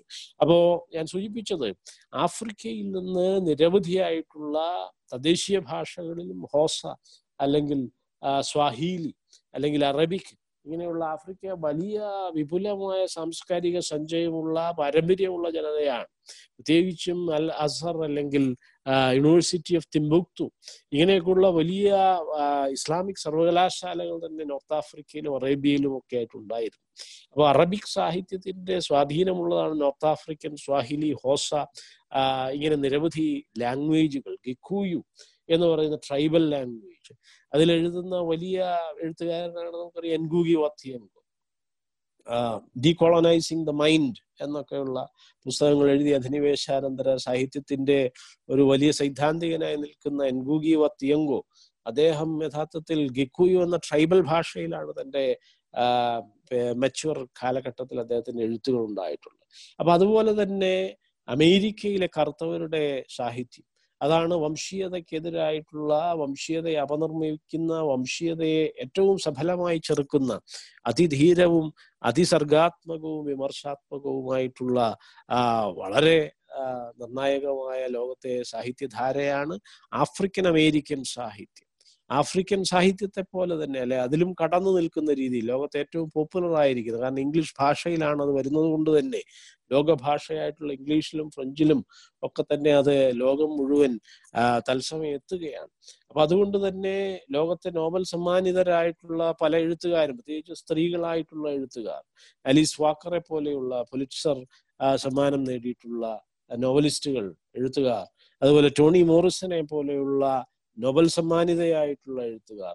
ബെൽഹുക്സിനെ പോലെ ലോകത്തെ സംസ്കാര നാഗരികതകളിലെല്ലാം വ്യവഹാരങ്ങളിലെല്ലാം നിറഞ്ഞു നിൽക്കുന്ന വിമർശകരും ചിന്തകരും ഒക്കെ തന്നെ ഉള്ള രീതിയിൽ വളരെ വിപുലമായ അതിധീരമായ ഈ പറയുന്ന ശ്വേതാതീശ വരേണ്യതയെ അവതർമ്മിച്ചുകൊണ്ട് അതിനെ ചെറുത്തുകൊണ്ട് അതിധീരമായി നിൽക്കുന്ന മാനവികതയുടെയും സാഹോദര്യത്തിന്റെയും സ്വാതന്ത്ര്യത്തിന്റെയും സമത്വത്തിന്റെയും സാഹിത്യമായിട്ട് നമുക്ക് ലോകത്ത് ചൂണ്ടിക്കാണിക്കാൻ കഴിയുന്ന ഏറ്റവും സമുന്നതമായ ഒരു മാതൃകയാണ് യഥാർത്ഥത്തിൽ ആഫ്രിക്കൻ അമേരിക്കൻ സാഹിത്യം എന്ന് പറയുന്നത്. അപ്പൊ ഈ പുതിയ ഭൂമികളെല്ലാം ഭൂമികകളെല്ലാം സാഹിതീയമായ പുതുവ്യവഹാരങ്ങളെല്ലാം യഥാർത്ഥത്തിൽ ലോകത്തെ വംശീയതയെ പ്രത്യേകിച്ചും സാമ്രാജ്യത്വം സൃഷ്ടിച്ച ആ ശ്വേതാധീശ വരേണ്യതയെ യൂറോപ്യൻ കൊയ്മയെ നിരന്തരം അപനിർമ്മിക്കുകയും ലോകത്തെ കൂടുതൽ ബഹുസ്വരവും മാനവീകരിക്കുകയും ചെയ്യുന്ന പുതുസാഹിത്യ വ്യവഹാരങ്ങളാണ്.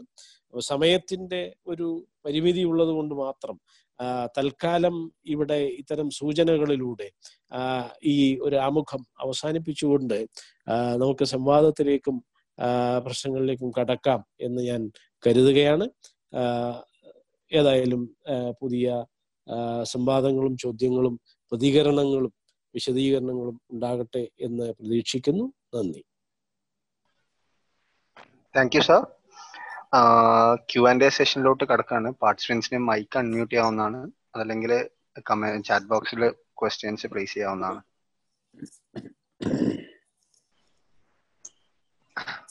സർ ഒരു ക്വസ്റ്റ്യൻ വന്നിട്ടുണ്ടായിരുന്നു. ഓ പറയൂ പറയൂ. ബ്ലാക്ക് പാന്തേഴ്സ് പ്രസ്ഥാനവും ദളിത് പാന്തേഴ്സ് പ്രസ്ഥാനവും തമ്മിലുള്ള സജാതീയ വൈജാത്യങ്ങൾ പരസ്പര സ്വാധീനങ്ങൾ എന്നിവ വിശദമാക്കാമോ? ഓക്കെ വളരെ പ്രസക്തമായിട്ടുള്ള ഒരു ചോദ്യം തന്നെയാണ്. അപ്പോൾ ഞാൻ സൂചിപ്പിച്ചതുപോലെ ആഫ്രിക്കൻ അമേരിക്കൻ സാഹിത്യത്തിന്റെ ഹാർലം നവോത്ഥാനത്തിന്റെ ഹാർലം എന്ന് പറയുന്നത് ന്യൂയോർക്കിലെ ഒരു ഡൗൺ ടൗൺ ആണ്. അവിടെയാണ് ആയിരത്തി തൊള്ളായിരത്തി പത്തുകൾ ഇരുപതുകൾ മുപ്പതുകൾ നാൽപ്പതുകൾ അൻപതുകൾ വരെ ബ്ലാക്ക് ആർട്സ് മൂവ്മെന്റും അതുപോലെ തന്നെ ഹാളം നവോത്ഥാനം എന്ന് പറയുന്ന കറുത്തവരുടെ സാമൂഹ്യ സാംസ്കാരിക സാഹിത്യ വിപ്ലവം അരങ്ങേറിയ സ്ഥലം. ഇപ്പോൾ ഹാർലം നവോത്ഥാനത്തിൽ ലാങ്സ്റ്റൺ ഹ്യൂസ് ആകട്ടെ ക്ലോഡ് മക്കേ ആകട്ടെ ലിറോയ് ജോൺസ് ആകട്ടെ അപ്പൊ ഇവരിലൂടെയൊക്കെ ഉദിച്ചു വന്ന ഒരു വിമോചന ചിന്തയാണ് യഥാർത്ഥത്തിൽ ഹാർലം നവോത്ഥാനം. അപ്പൊ അതിന്റെ ഒരു തുടർച്ചയായിട്ട് ആയിരത്തി തൊള്ളായിരത്തി അൻപതുകളിൽ സിവിൽ റൈറ്റ്സ് മൂവ്മെന്റിലേക്ക് രാഷ്ട്രീയ പൗരാവകാശങ്ങളുടെ സിവിൽ റൈറ്റ്സ് മൂവ്മെന്റിലേക്ക് ഈ ഹാർലം നവോത്ഥാനം ക്രമേണ വഴി നടക്കുകയാണ്. അപ്പൊ അവിടെയാണ് നമുക്ക് മാർട്ടിൻ ലൂതർ കിങ്ങിനെ കാണാം. അദ്ദേഹത്തിനെ അരിങ്കൊല ചെയ്യപ്പെട്ടു. അദ്ദേഹത്തിന് വധിച്ചു. രാമൻ ശംഭൂകനെ എന്ന പോലെ ശ്വേതാധീശ വരണ്യവാദികൾ അദ്ദേഹത്തെ ഒളിഞ്ഞിരുന്ന് വെടിവെച്ചു കൊല്ലുകയാണ് ഉണ്ടായത്. അപ്പോ അതിനെ തുടർന്ന് നമുക്കറിയാം മാൽക്കം എക്സിനെ പോലെയുള്ള അതിധീരരായ കറുത്തവരായിട്ടുള്ള nation of Islam Elijah Muhammad Malcolm X തുടങ്ങിയ അതിധീരരായിട്ടുള്ള കറുത്തവരായിട്ടുള്ള മുസ്ലിങ്ങളായിട്ടുള്ള വളരെ സമരോത്സുകരായിട്ടുള്ള ഒരു യുവ നേതൃത്വം ഒരു ബ്ലാക്ക് നാഷണലിസത്തിന്റെ അല്ലെങ്കിൽ ബ്ലാക്ക് ലിബറേഷന്റെ അതിശക്തമായ ഒരു വാങ്മയം പ്രത്യേകിച്ചും തന്റെ പ്രസംഗങ്ങളിലൂടെ മാൽക്കം എക്സ് അഴിച്ചുവിട്ടു മാൽക്കം എക്സിനെയും നിഷ്കരുണം അതിനിന്ദ്യമായ രീതിയിൽ ഏറ്റവും ഹെയ്നസ് ആയിട്ടുള്ള രീതിയിൽ കൊലപാതകം നടത്തുകയാണ് ഉണ്ടായിട്ടുള്ളത്.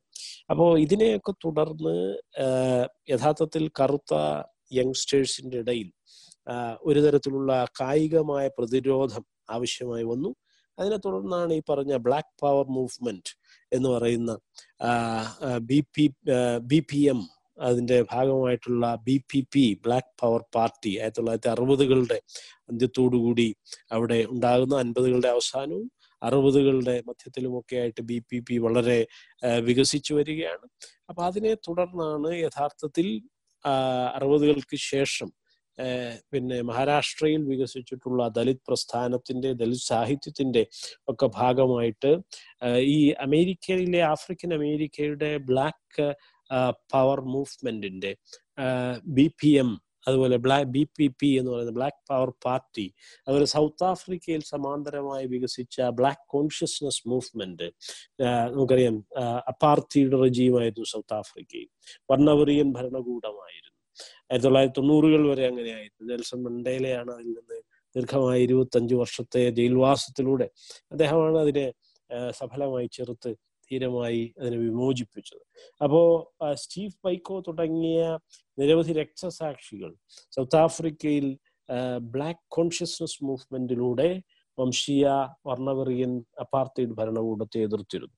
അപ്പോ സൗത്ത് ആഫ്രിക്കയിലെ ബ്ലാക്ക് കോൺഷ്യസ്നസ് മൂവ്മെന്റ് ആവട്ടെ ബി സി എം ആവട്ടെ അതുപോലെ തന്നെ ആഫ്രിക്കൻ അമേരിക്കക്കാരുടെ ബി പി പിയും ബി പി എമ്മും ആകട്ടെ ബ്ലാക്ക് പവർ മൂവ്മെന്റും ബ്ലാക്ക് പാന്തർ പാർട്ടിയും യഥാർത്ഥത്തിൽ ഇന്ത്യയിലെ മഹാരാഷ്ട്രയിലെ ദളിത് പാന്തർ പ്രസ്ഥാനത്തെ ദളിത് മാനിഫെസ്റ്റോ ഇറക്കുന്നതിന് നാംദേവ് ധാസൽ രാജാ ധാലെ അരുൺ കാംബ്ലെ അർജുൻ ഡാംഗ്ലെ ഇങ്ങനെയൊക്കെയുള്ള വലിയ അതിധീരരായിട്ടുള്ള അംബേദ്കർക്ക് ശേഷം സംസ്കാര രാഷ്ട്രീയത്തിൽ ഇടപെട്ടുകൊണ്ട് കവിതയിൽ പ്രത്യേകിച്ച് വിപ്ലവങ്ങൾ സൃഷ്ടിച്ചിട്ടുള്ള കവികളും എഴുത്തുകാരും ഒക്കെ തന്നെയാണ് ഈ പറയുന്ന ദളിത് പാന്തർ പ്രസ്ഥാനത്തിന് രൂപം കൊടുത്തത്. അപ്പോൾ അവരുടെ പ്രവർത്തനങ്ങളെ ഉദ്ദീപിപ്പിച്ചിട്ടുണ്ട്. മാത്രമല്ല ഏറ്റവും അടുത്ത കാലത്ത് ഇപ്പോ ഇരുപത്തൊന്നാം നൂറ്റാണ്ടിന്റെ ആദ്യം ശരൺകുമാർ ലിംബാലെ തന്റെ towards an aesthetics of Dalit literature എന്ന പുസ്തകം എഴുതിയപ്പോൾ അദ്ദേഹം പോലും ഇതിനകത്ത് ചൂണ്ടിക്കാണിക്കുന്നത് ഇന്ത്യൻ ദളിത് എഴുത്തിന്റെയും ദളിത് സംസ്കാര രാഷ്ട്രീയത്തിന്റെയും ആഫ്രിക്കൻ അമേരിക്കൻ എഴുത്തിന്റെയും സമാനതകളും അവയുടെ സംലയനങ്ങളുമാണ് കാരണം അത് യഥാർത്ഥത്തിൽ പിന്നീട് പലരും ഷെല്ലി വാലി അടക്കം എഴുതിയിട്ടുള്ളത് പോലെ അംബേദ്കറുടെ വിദ്യാഭ്യാസ ഘട്ടത്തിൽ തന്നെ ആ ബന്ധം തുടങ്ങുന്നു. കേവലം ബി പി പിയിൽ ആയിരത്തി തൊള്ളായിരത്തി അറുപതിൽ തുടങ്ങുന്നതല്ല മറിച്ച് ആയിരത്തി തൊള്ളായിരത്തി പത്തുകളിൽ ഈ ബന്ധം ആരംഭിക്കുന്നു. കാരണം അംബേദ്കർ കൊളംബിയയിലാണ് ഈ പറയുന്ന ന്യൂയോർക്കിലെ ഹാർലത്തിൽ നിന്ന് ഏതാനും വാര അകലെയുള്ള ഏതാനും നാഴിക മാത്രം അകലെയുള്ള ആ ഹാർലത്തിൽ നിന്ന് ആ നാഴിക മാത്രം അകലെയുള്ള കൊളംബിയ സർവകലാശാലയിലാണ് അംബേദ്കർ ആയിരത്തി തൊള്ളായിരത്തി പത്തുകളിൽ തന്റെ ഗവേഷണ ബിരുദത്തിനായി പഠിച്ചു വായിച്ചുകൊണ്ടിരുന്നത്.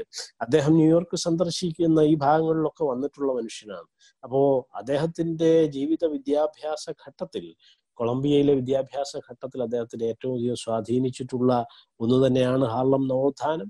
നമുക്കറിയാം ഹാർലം നവോത്ഥാനമാണ് പിന്നെ ഫ്രാൻസിൽ പാരീസിൽ നടന്ന നീഗ്രിറ്റ്യൂഡ് എന്ന് പറയുന്ന പിൽക്കാലത്ത് പാനാഫ്രിക്കൻ മൂവ്മെന്റ് ആയിട്ടുള്ള ലിയപ്പോൾ സെഡാർ സെൻഹോ അതുപോലെ തന്നെ എയ്മെ സെസയർ മാർട്ടിനിക്കിലെ എയ്മെ സെസയർ ഫ്രാൻസ് ഫാനന്റെ തന്നെ ഗുരുവായിരുന്ന Aime Cesaire on colonial violence എഴുതിയ സെസയർ സെൻഹോർ സെനഗലിന്റെ നാഷണൽ പോയറ്റ് ആയിട്ടുള്ള സെൻഹോർ അതുപോലെ തന്നെ ലൂയി ഡെമാസ് എന്ന് പറയുന്ന അദ്ദേഹം ഗയാനയിലെ ഫ്രഞ്ച് ഗയാനയിലെ കരീബിയൻ ചിന്തകനായിരുന്ന ലൂയി ഡെമാസ് അപ്പൊ ഇവരൊക്കെ തന്നെ ലാ നീഗ്രിറ്റ്യൂഡ് എന്ന് പറയുന്ന നീഗ്രിറ്റ്യൂഡ് എന്ന പ്രസ്ഥാനം നീഗ്രോമ പാനാഫ്രിക്കൻസും തുടങ്ങുന്നത് ഫ്രാൻസ് ഫാനിന്റെ തുടക്കമായി വരുന്നത് യഥാർത്ഥത്തിൽ ഹാർലം നവോത്ഥാനത്തിൽ നിന്ന് അപ്പോൾ ഹാർലം നവോത്ഥാനവും അംബേദ്കറിസവും അംബേദ്കറുടെ ചിന്തയും തമ്മിൽ ചില ബന്ധങ്ങളുണ്ട്. അപ്പൊ അംബേദ്കറുടെ കാലത്ത് തന്നെ യഥാർത്ഥത്തിൽ ആഫ്രിക്കൻ അമേരിക്കൻ സംസ്കാര രാഷ്ട്രീയവും ഇന്ത്യൻ ദളിത് ഡെമോക്രാറ്റിക് റവല്യൂഷനും തമ്മിൽ അഭേദ്യമായി ബന്ധപ്പെട്ടിരിക്കുന്നു എന്ന് നമുക്ക് കാണാവുന്നതാണ്.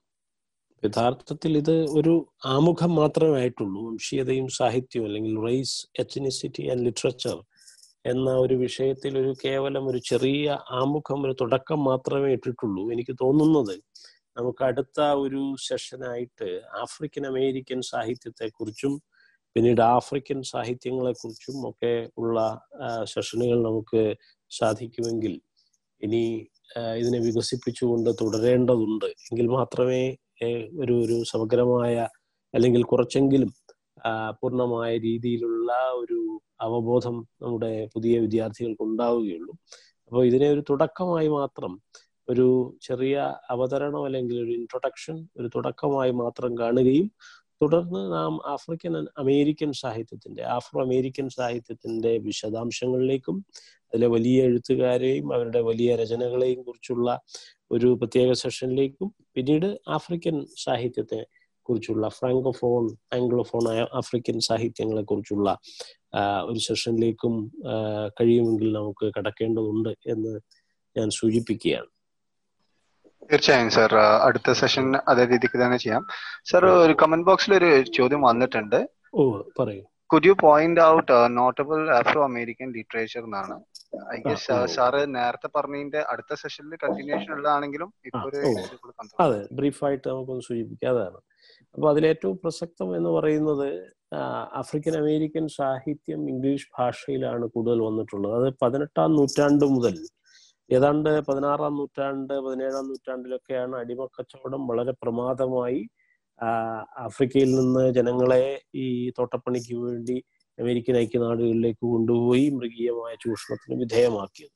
പതിനെട്ടാം നൂറ്റാണ്ടിൽ തന്നെ ആയിരത്തി എഴുന്നൂറ്റി നാൽപ്പതുകൾ അൻപതുകളിൽ തന്നെ അവർ ഇംഗ്ലീഷ് ഭാഷ വശമാക്കുകയും പ്രത്യേകിച്ച് അവരിലെ സ്ത്രീകൾ കവിത എഴുതുന്ന നിലയിലേക്ക് അടിമ പെണ്ണുങ്ങൾ കവിത എഴുതുന്ന തലത്തിലേക്ക് ഉയരുകയുണ്ടായിട്ടുണ്ട്. അതിന് പല പ്രശ്നങ്ങളും പരിമിതികളും ഉണ്ട്. എങ്കിൽ പോലും ആ മാസ്റ്റേഴ്സ് ലാംഗ്വേജിനെ വശത്താക്കിക്കൊണ്ട് ആ ഉടമയുടെ ഭാഷയെ തന്നെ വഴക്കിയെടുത്തുകൊണ്ട് അതിൽ കവിത എഴുതാൻ പോലും പ്രാവീണ്യമുള്ള ചെറിയ അടിമക്കിടാത്തികൾ ആഫ്രിക്കൻ അമേരിക്കൻ പരിസരത്ത് നിന്ന് ഉയർന്നു അതാണ് Alice Walker in search of our mothers ഗാർഡനിൽ പറയുന്ന ആ ഫിലിസ് വീറ്റ്ലി എന്ന് പറയുന്ന ഒരു അടിമ പെൺകിടാവാണ്. ഏതാണ്ട് പതിനേഴ് വയസ്സ് മുപ്പത് വയസ്സ് മാത്രമേ അവർ ജീവിച്ചിരുന്നിട്ടുള്ളൂ.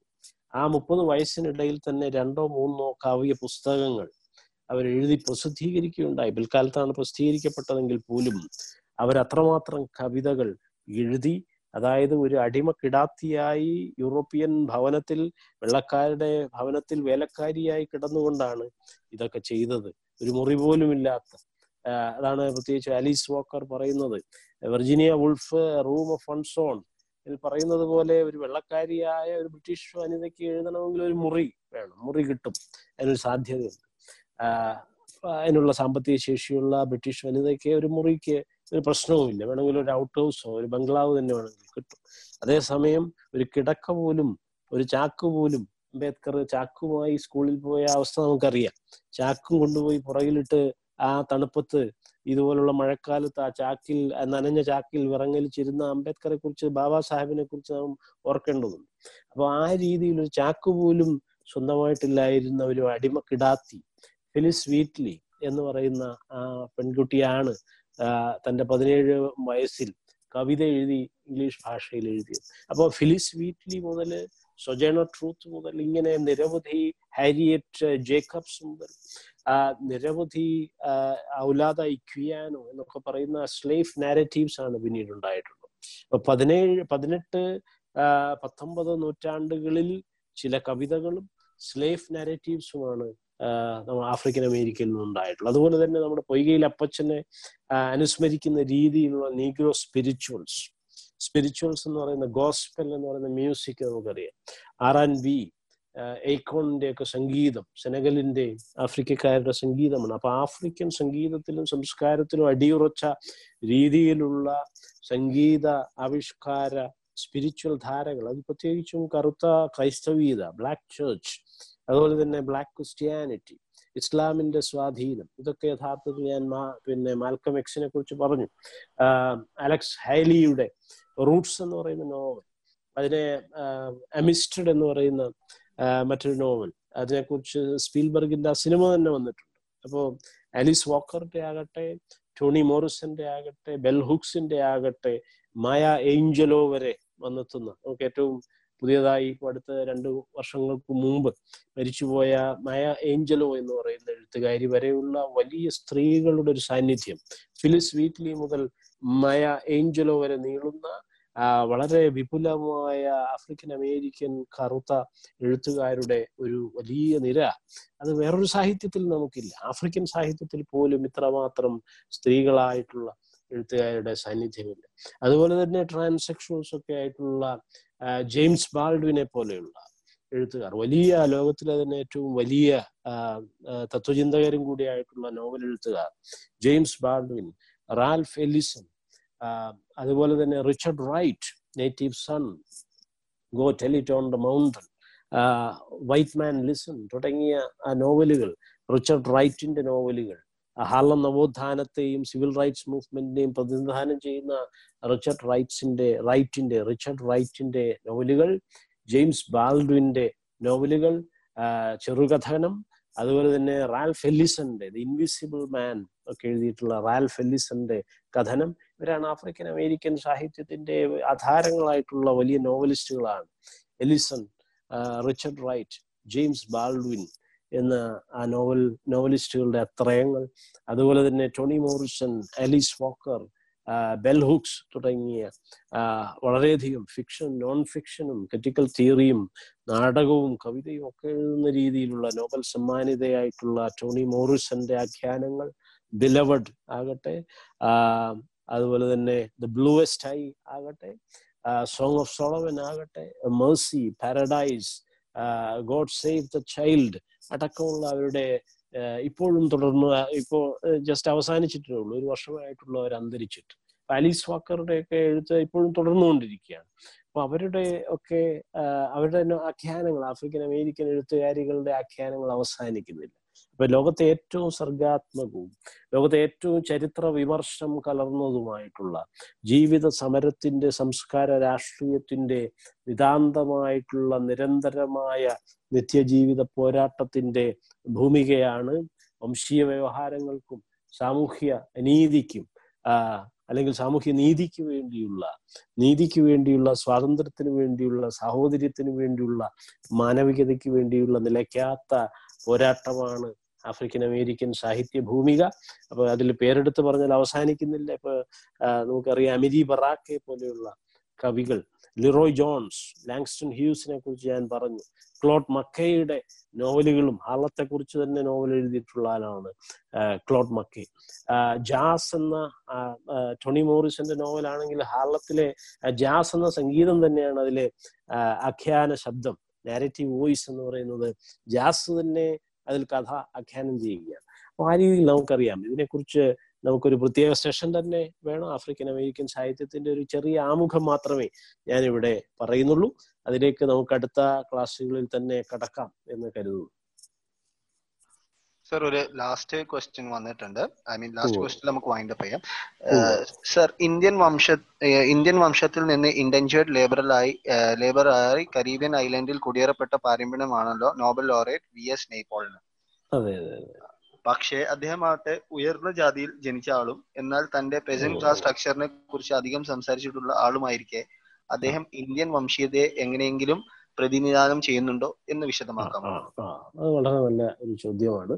അപ്പോ യഥാർത്ഥത്തിൽ ഇന്ത്യയിൽ നിന്ന് കടത്തപ്പെട്ടു പോയ കൊളോണിയൽ ബ്രിട്ടീഷ് കാലത്ത് അമിതാഭ് ഘോഷിന്റെ ഒക്കെ ആഖ്യാനങ്ങളിലൊക്കെ പറയുന്ന പോലെ സി എഫ് പോപ്പീസിലൊക്കെ പറയുന്നത് പോലെ ചില കൊളോണിയൽ കപ്പലുകളിൽ വാഗ്ദത്ത ഭൂമിയിലേക്കോ അല്ലെങ്കിൽ പുതിയ ഒരു സാമൂഹ്യ ക്രമത്തിലേക്കോ എന്ന രീതിയിൽ കൊണ്ടുപോയി തോട്ടപ്പണിക്ക് ഉപയോഗിക്കപ്പെട്ടിട്ടുള്ള ജനവിഭാഗങ്ങൾ ഇന്ത്യയിൽ നിന്ന് പോയിട്ടുണ്ട്. അപ്പൊ അവരുടെ ഭാഗമായി കരീബിയനിലെത്തിയ ഗയാനയിലെത്തിയവരാണ് എന്ന് പറയപ്പെടുന്നു ഈ നമ്മുടെ പിന്നെ വി എസ് നൈപ്പോളിന്റെ ആൻസസ്റ്റേഴ്സ് ഏതായാലും അദ്ദേഹത്തിന്റെ രചനകളിൽ ഈ പറയുന്ന ഒരു വിമർശം അധികം ഉണ്ടായിട്ടില്ല. പ്രത്യേകിച്ചും ഇന്ത്യൻ അധീശത്വത്തെ കുറിച്ച് ഇന്ത്യൻ ഇംപീരിയലിസത്തെ കുറിച്ചുള്ള വിമർശം ബ്രിട്ടീഷ് കൊളോണിയലിസത്തിന്റെ വിമർശം അതിൽ വരുന്നുണ്ട്.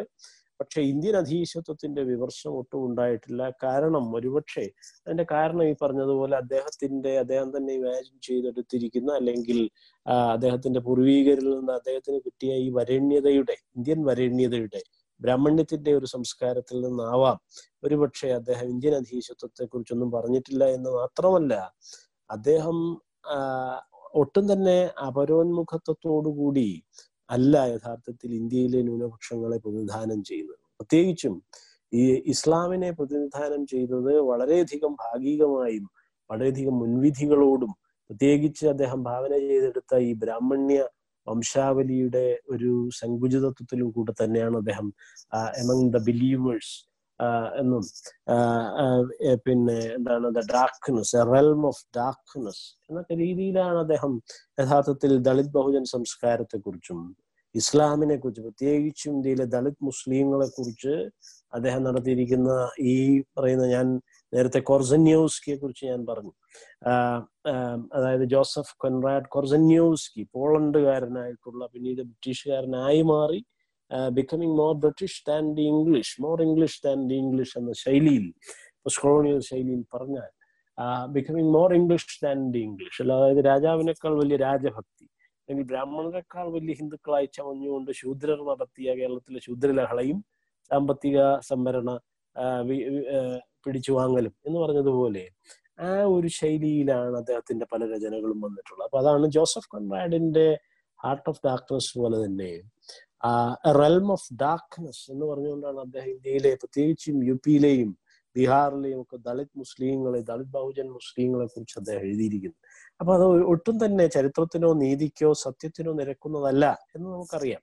അപ്പൊ ആ രീതിയിൽ പലപ്പോഴും അദ്ദേഹം അതിരൂക്ഷമായ വിമർശനം ഇവിടെ തന്നെ പിന്നെ പല ഈ ലിറ്റററി ഫെസ്റ്റിവലും ജയ്പൂർ അടക്കം വന്നപ്പോൾ വലിയ പ്രശ്നങ്ങളും വിവാദങ്ങളും ഉണ്ടായിട്ടുള്ളതാണ്. അധികം കടക്കുന്നില്ല. അപ്പൊ ഏതായാലും അദ്ദേഹത്തിന്റെ ഇന്ത്യയെക്കുറിച്ചുള്ള പ്രതിനിധാനങ്ങൾ വലിയ വിമർശം ഉണ്ടായിട്ടുണ്ട്. പലതും അപലപനീയമാണ് എന്ന് പോലും പല വിമർശകരും പഠിതാക്കളും ചൂണ്ടിക്കാണിച്ചിട്ടുണ്ട് എന്ന കാര്യം ഞാൻ ഓർക്കുന്നു. Thank you sir thank you very much വംശീയതയും സാഹിത്യവും എന്ന വിഷയത്തിൽ ഇന്ന് അതിന്റെ ഒരു ആമുഖമായിട്ടാണ് ഡോക്ടർ അജേഷ് സാർ നമ്മളോട് സംസാരിച്ചത്. വരും ദിവസങ്ങളിൽ അതിന്റെ ഡീറ്റെയിൽ ആയിട്ടുള്ള ഒരു മറ്റൊരു സെഷൻ പ്രതീക്ഷിക്കുന്നു. പങ്കെടുത്ത ശ്രോതാക്കൾക്ക് എല്ലാവർക്കും നന്ദി അറിയിക്കുന്നു. താങ്ക് യു ശരി താങ്ക് യു എല്ലാവർക്കും ഒരിക്കൽ കൂടി വണക്കം.